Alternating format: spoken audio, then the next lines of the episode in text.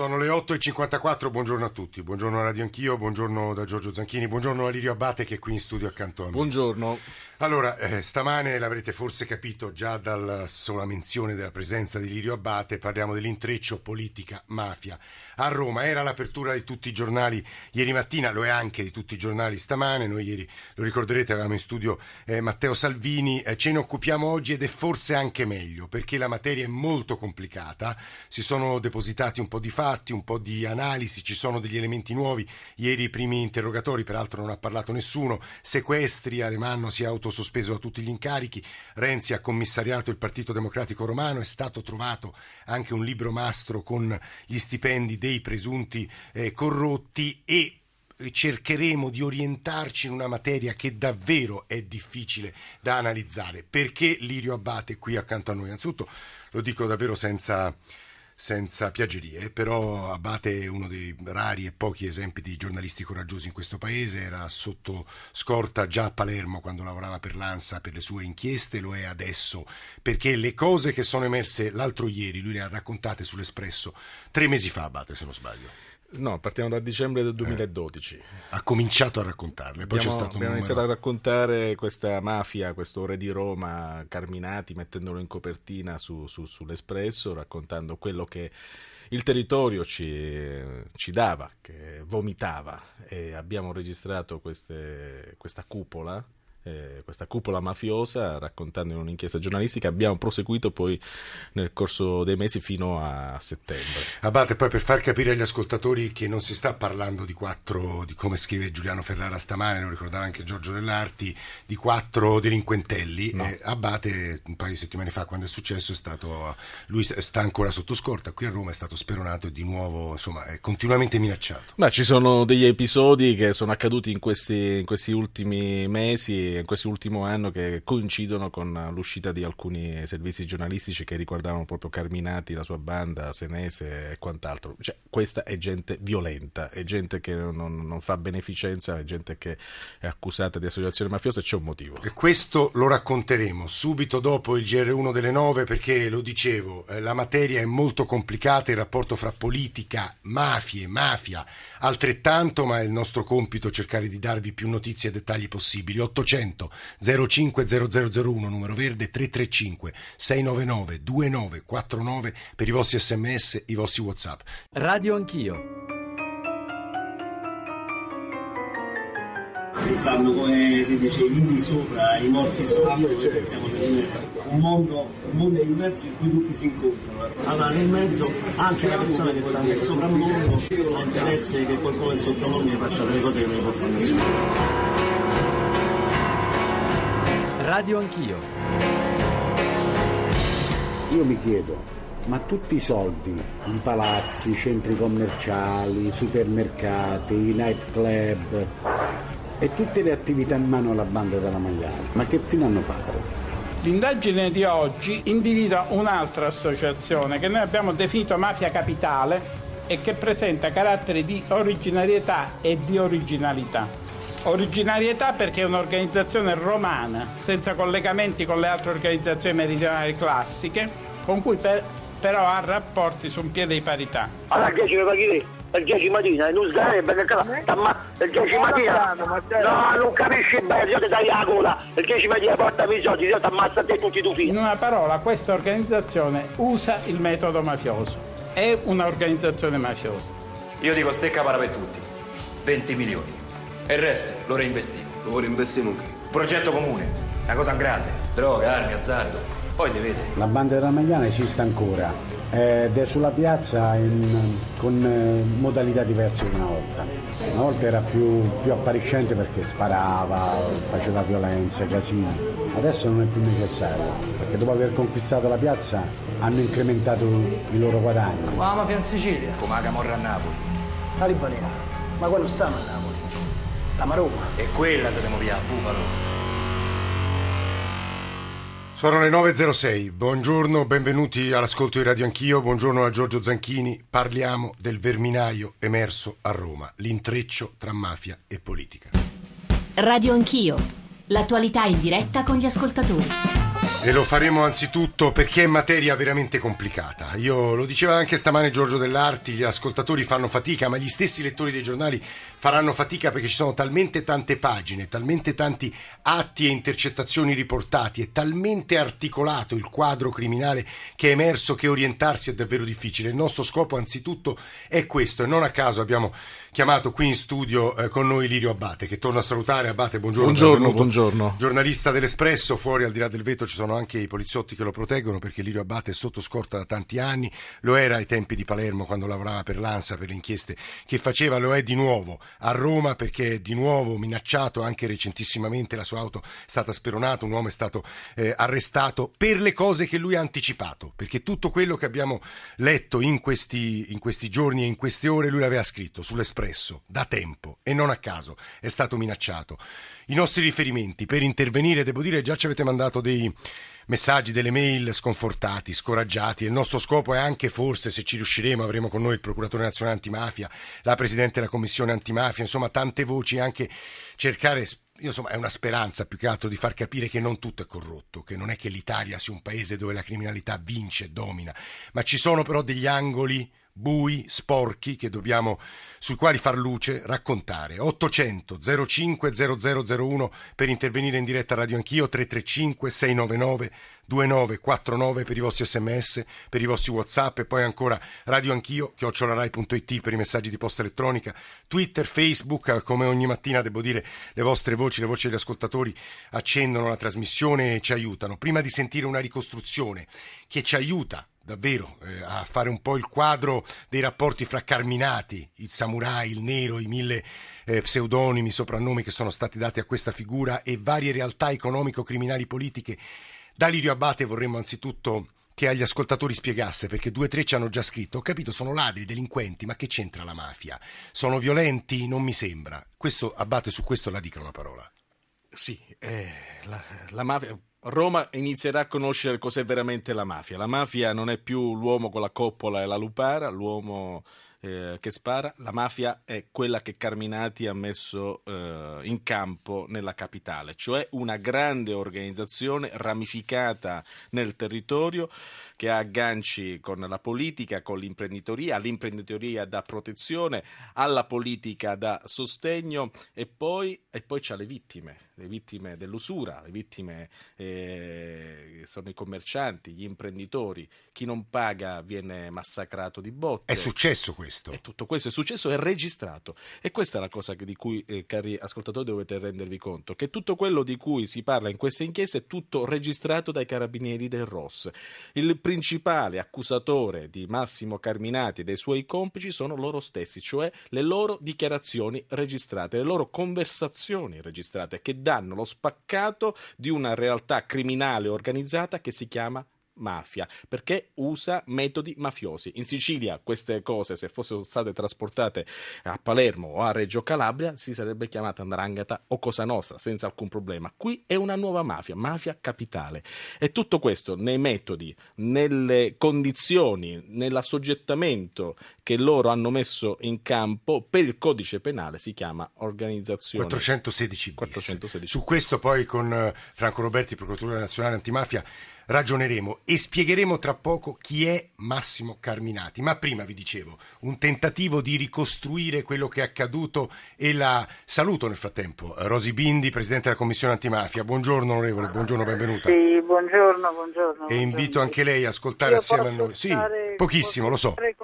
Dispiace molto, io no, ma nel senso che o, o, interlochiamo immediatamente non possiamo più farlo. E allora lo facciamo subito, prima di ascoltare la ricostruzione e la chiamerei a una responsabilità che stamane anche il Presidente Violante ha espresso eh, durante la trasmissione con Giorgio Dell'Arti, l'intreccio che è emerso drammatico fra politica e criminalità. Ieri il segretario del Partito Democratico, nonché Presidente del Consiglio, ha azzerato tutto il Partito Democratico romano, ma i rapporti fra quel mondo, la terra di mezzo, la chiamava Lirio Abate poco fa, e i partiti, incluso il Partito Democratico, è emerso in maniera drammatica, come se non vi foste accorti di quello che stava accadendo. Rosi Bindi. Eh, ma guardi, parlo da Presidente della Commissione antimafia. Eh, innanzitutto voglio rivolgere un ringraziamento all'Irio Abate che è in studio, ma soprattutto al procuratore e ai magistrati di Roma eh, che sono stati capaci di un'inchiesta così efficace, così importante, che ci dà uno strumento anche per il futuro, perché io credo che aver stabilito che il 416 bis si può applicare quando c'è il metodo mafioso, a prescindere dalle sigle, a prescindere dai territori, dagli ambiti nei quali si interviene, eh, sarà estremamente utile anche per poter indagare e scoprire la presenza della mafia in altre parti del nostro paese e probabilmente in altre parti d'Europa e del mondo. Quindi questo è innanzitutto il mio primo, il mio primo mm. commento. È evidente che del metodo mafioso fa parte il rapporto con la politica ed è sempre più evidente, non c'è mafia se non c'è il rapporto con la politica e non ci sarebbe la mafia se la politica finalmente alzasse davvero la testa e, e facesse il suo mestiere che è quello di pensare al bene dei cittadini, non all'interesse dei singoli amministratori, delle proprie consorterie e, e, e, concepisse la politica come la risposta ai problemi e non certamente come uno, un modo con il quale procacciarsi il consenso personale e il consenso dei gruppi. Questo emerge da questa inchiesta, emerge anche un altro elemento che non dobbiamo sottovalutare. La mafia cerca il rapporto con il politico che gli interessa per l'affare che deve concludere, dal quale deve trarre vantaggio. Eh, probabilmente non so dove si fermerà questa indagine, non so se ci saranno personalità di livello nazionale, una cosa è certa. Oggi alla mafia interessa molto l'amministratore locale, il consigliere comunale, l'amministratore di aziende pubbliche locali, perché con questi si fanno gli affari, perché lì c'è il denaro perché lì c'è il potere nuovo. Presidente, non dovreste voi politici, ovviamente non sto accusando lei, però essere più vigili. E il ministro del lavoro eh, Poletti è fotografato, è una foto del 2010, lui non è neppure indagato, però in una... Ci penserà il Presidente, ci penserà il Presidente del Consiglio, è una responsabilità tutta sua, naturalmente noi non abbiamo un atteggiamento garantista sul piano giudiziario, ma sul piano politico è da tempo, direi che da quando sono in politica e tutti i miei atti lo dimostrano che chiedo ai partiti politici di non attendere le indagini giudiziarie per emettere un giudizio su come si fa politica. Perché eh, noi abbiamo fatto come Commissione antimafia un codice rigorosissimo per le candidature che comunque e sempre non può che fare riferimento a atti giudiziari che siano l'arrivo mm. di garanzia, rinvio a giudizio o quant'altro. La politica non può aspettare la magistratura perché anche la politica clientelare, che magari non finirà mai in tribunale, cioè quella politica che trasforma il diritto dei cittadini in un favore io ti faccio perché così poi tu mi devi qualche cosa, è comunque l'anticamera del metodo mafioso. Io da questo punto di vista credo che la, sta riferendo al caso di Poletti, parli però, da sola, parli da sola, ma ripeto che questo è arrivato il momento che la selezione della classe dirigente, le forze politiche la facciano al proprio interno e non attendano sempre l'intervento peraltro benemerito della Presidente, non si sta riferendo al ministro Poletti lei con queste parole? No, io mi sto riferendo a quello che è avvenuto, a quello che sta avvenendo, agli elementi che sono già emersi e credo che a questo punto certamente bene ha fatto a commissariare il partito il Presidente del Consiglio, però in, questo caso il segretario del partito, però è evidente che eh, quello che sta avvenendo ci chiede vigilanza, ci chiede vigilanza da tutti i punti di vista e chiede veramente che non sia la sede giudiziaria quella che seleziona la classe politica. La selezione e la vigilanza deve arrivare prima. Noi sì, questo sì. lavoro. Rosi Bindi, Dobbiamo pres- farlo noi. Presidente Commissione Antimafia, grazie. Prima di sentire Valeria Volatile la sua ricostruzione, soprattutto è andata nei luoghi dove operava in parte Carminati una domanda secca a Lirio Abbate. Io ho citato la fotografia del 2010, non è neppure indagato il ministro del, del lavoro Poletti. Obiettivamente qui entriamo in un campo minato, Abbate, sì. perché qualche volta i politici in campagna elettorale, in quel caso come presidente della Lega Cooperative, vanno a mille cene, mille pranzi e non sanno con chi cenano e pranzano. Beh, eh, diciamo lì bisogna stare un po', un po', attenti perché comunque il politico quando va a pranzo e a cena, quando il politico è sul territorio, conosce benissimo chi c'è eh, eh, a Anche tavola. in tavolate con decine di persone, lei dice. Almeno l'organizzatore della tavolata la conosce. E se è un organizzatore che è una brava persona, se è un organizzatore cui ti fidi, sicuramente la brava persona non inviterà mai al proprio tavolo un delinquente né un favoreggiatore della mafia. Quando tu ti affidi a, a uno come eh, il braccio destro di, di, Carminati, perché così è stato definito l'allora presidente della, della, di, di questa cooperativa, eh, che è uno che ha un precedente perché è condannato per omicidio, è vero che è poi uscito dal carcere, si è rifatto una vita, eccetera, ma è uno che sai bene che collegamenti... È una cosa che voi siciliani sapete bene, sì. perché il rapporto... Perché politici... abbiamo avuto questi anticorpi, o almeno la politica avrebbe dovuto prenderlo, però anche in Sicilia molte volte il politico, anzi quasi sempre purtroppo cade, cade in, queste, in questi e tranelli. elettorali io non posso sapere chi, chi ci sarà. Il le... problema è che il voto, il voto, secondo qualche politico che veniva interrogato dal magistrato, diceva il voto purtroppo non puzza, il voto è un numero e noi andiamo a prendere quei numeri. Fermo Lirio Abate, vi dicevo, la ricostruzione, il sistema ovviamente sinteticamente raccontato, anche andando nei luoghi dove si svolgevano alcuni dei fatti che poi sono stati intercettati e per i quali 37 persone sono in galera, un centinaio sono sotto indagine. Valeria Volatile. Radio Anch'io. Fa impressione sapere che in questa piazza, in piazza del Campidoglio, Salvatore Buzzi aspettava il capo di gabinetto dell'ex sindaco alemanno Antonio Lucarelli per un appuntamento che lui non riusciva ad avere è stata sufficiente una telefonata di Massimo Carminati per farlo scendere giù in tre minuti. È in questo modo che a Roma si facevano gli affari. Siamo nel cuore del mondo di sopra, piazza del Campidoglio, sede del comune di Roma Crocevia della cupola mafiosa romana, secondo l'inchiesta della Procura Capitolina, per dirla alla Carminati il centro del mondo dei vivi. Danilo Chirico, giornalista e scrittore calabrese, presidente dell'Associazione da Sud, è dal 2011 che con inchieste e dossier dossier e libri denuncia gli affari criminali nella capitale. Da lui ci facciamo guidare in questo viaggio attraverso la Roma criminale, cominciando dalla figura di Massimo Carminati. Un personaggio di grande carisma, che ha una storia criminale lunghissima, che è stato libero per tantissimo tempo e che secondo la Procura di Roma era il capo di questo gruppo. Un capo che aveva tre sottoorganizzazioni. Una che aveva a che fare con la politica, i rapporti con la politica per lui li gestiva Fabrizio Testa. Uno che aveva a che fare con il mondo dell'imprenditoria ed era Salvatore Buzzi che rappresentava proprio il braccio imprenditoriale dell'organizzazione e poi c'era anche Riccardo Bruggia che era quello che si occupava invece di rapporti con il mondo di sotto, è un vecchio compagno della versione di destra che aveva il compito di utilizzare la manovalanza per farsi sentire dal mondo di sopra. Quello che viene fuori è un quadro inquietante, un intreccio perverso, d'altra parte l'allora sindaco Alemanno deve rispondere di associazione mafiosa. Un'organizzazione capace di riorganizzarsi muoversi anche col cambio di giunta, con l'arrivo di Marino. Dalle intercettazioni c'è una frase che è molto significativa. La politica è una cosa, gli affari sono un'altra. Tutti i colori vanno bene per fare gli affari. Carminati ha invitato Buzzi a prostituirsi, ha detto mettiti una minigonna e vai a vendere il prodotto e questo prodotto andava venduto anche alla giunta di centrosinistra.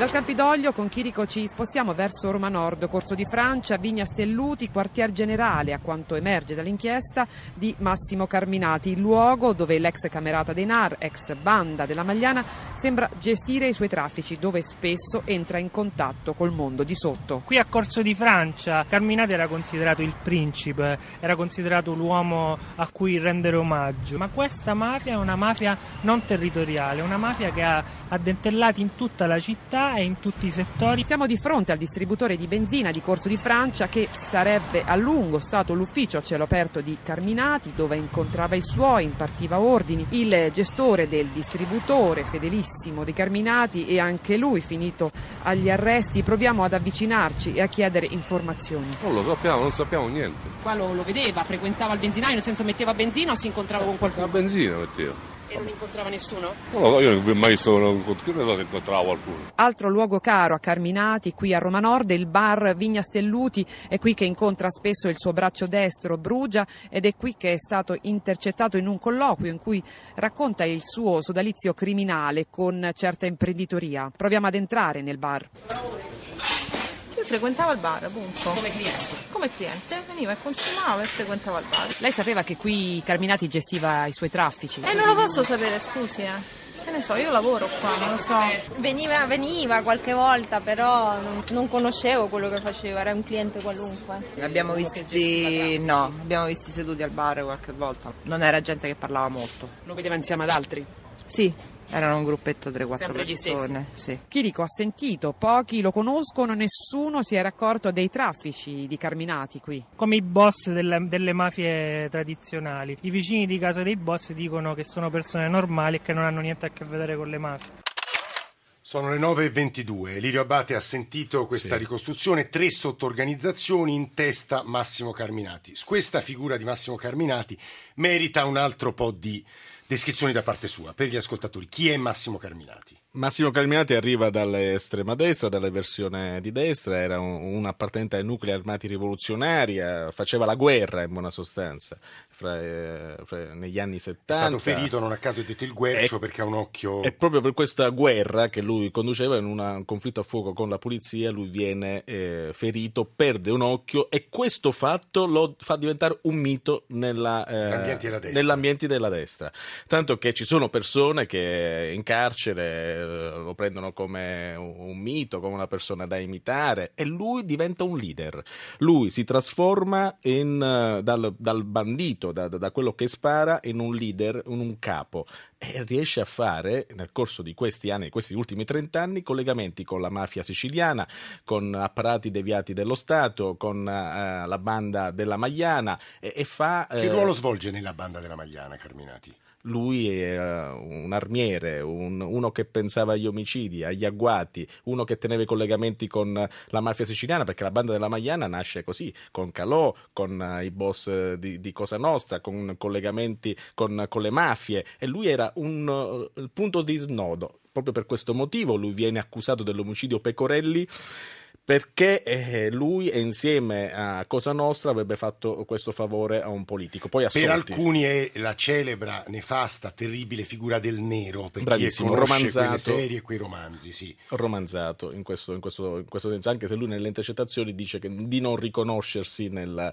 eh, in romanzo criminale, ma cita, cita altri. E cosa resta di quella stagione, di quell'eredità, negli anni che arrivano fino ad oggi? Resta che lui ha saputo traghettare quella banda della Magliana, quella banda criminale, in una organizzazione criminale eh, solida, ramificata Tutta sul romana, territorio, però, tutta romana, senza alcun collegamento straniero o con altre mafie. Questo è molto importante, Sì. tutta romana e, e arriviamo secondo me al nodo, poi cominciamo a sentire altri ascoltatori, Abate, perché gli ascoltatori faticano a capire su che cosa lucrasse e come guadagnasse questa organizzazione. Allora, ce lo spieghi Abate? Allora, lui aveva il controllo del territorio.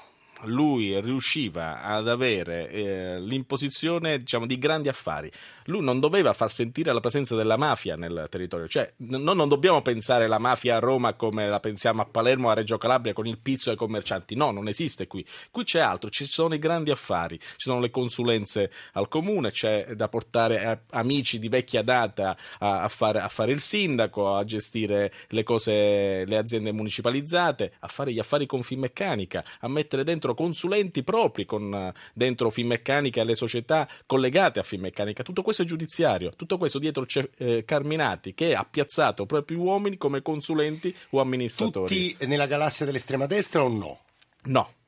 E questo, è questa la cosa che ti fa diventare mafia, perché la mafia non vede il colore politico, né questa organizzazione di Carminati ha ideolo- ideologie di destra, ha amicizie di destra, perché nasce dalla destra, ma non porta avanti le ideologie. Alla fine gli interessi sono economici. sono economici. Infatti, Tanto Michele infatti, Serra scrive un mondo di uno squallore pazzesco, Bravo. legato alla fine soltanto al sopruso, alla violenza contro il debole e al denaro. Ed è quella che, che ti fa rendere l'organizzazione criminale purtroppo mafiosa. Salvatore Buzzi, che è quello di cui parlavamo prima, è capo di, di- di una cooperativa che gestisce, è uno che arriva dall'estrema sinistra. Era stato Cioè, anche in carcere per un omicidio di una prostituta, questo ricordiamo. proprio per Eh. quello, per cui esce, si inventa questa cooperativa e poi entra in affari con Carminati. Ora andremo avanti perché è una descrizione che ha bisogno di tasselli, della chiarezza di Lirio Abate, ma c'erano un paio di ascoltatori che ci sembravano interessanti che sono imprenditori romani. Stefano da Roma e Francesca da Roma, moglie di un imprenditore. Comincerei da Stefano, buongiorno. Sì, buongiorno. Allora, che ci dice? Buongiorno a tutti. E che le dico che c'è questo sistema, questo criterio di aggiudicazione nei lavori pubblici che si chiama offerta economicamente più vantaggiosa, che lascia ampia discrezionalità al committente, cioè all'amministrazione pubblica, di poter decidere che Mario Rossi è più bello di Giovanni Antoni.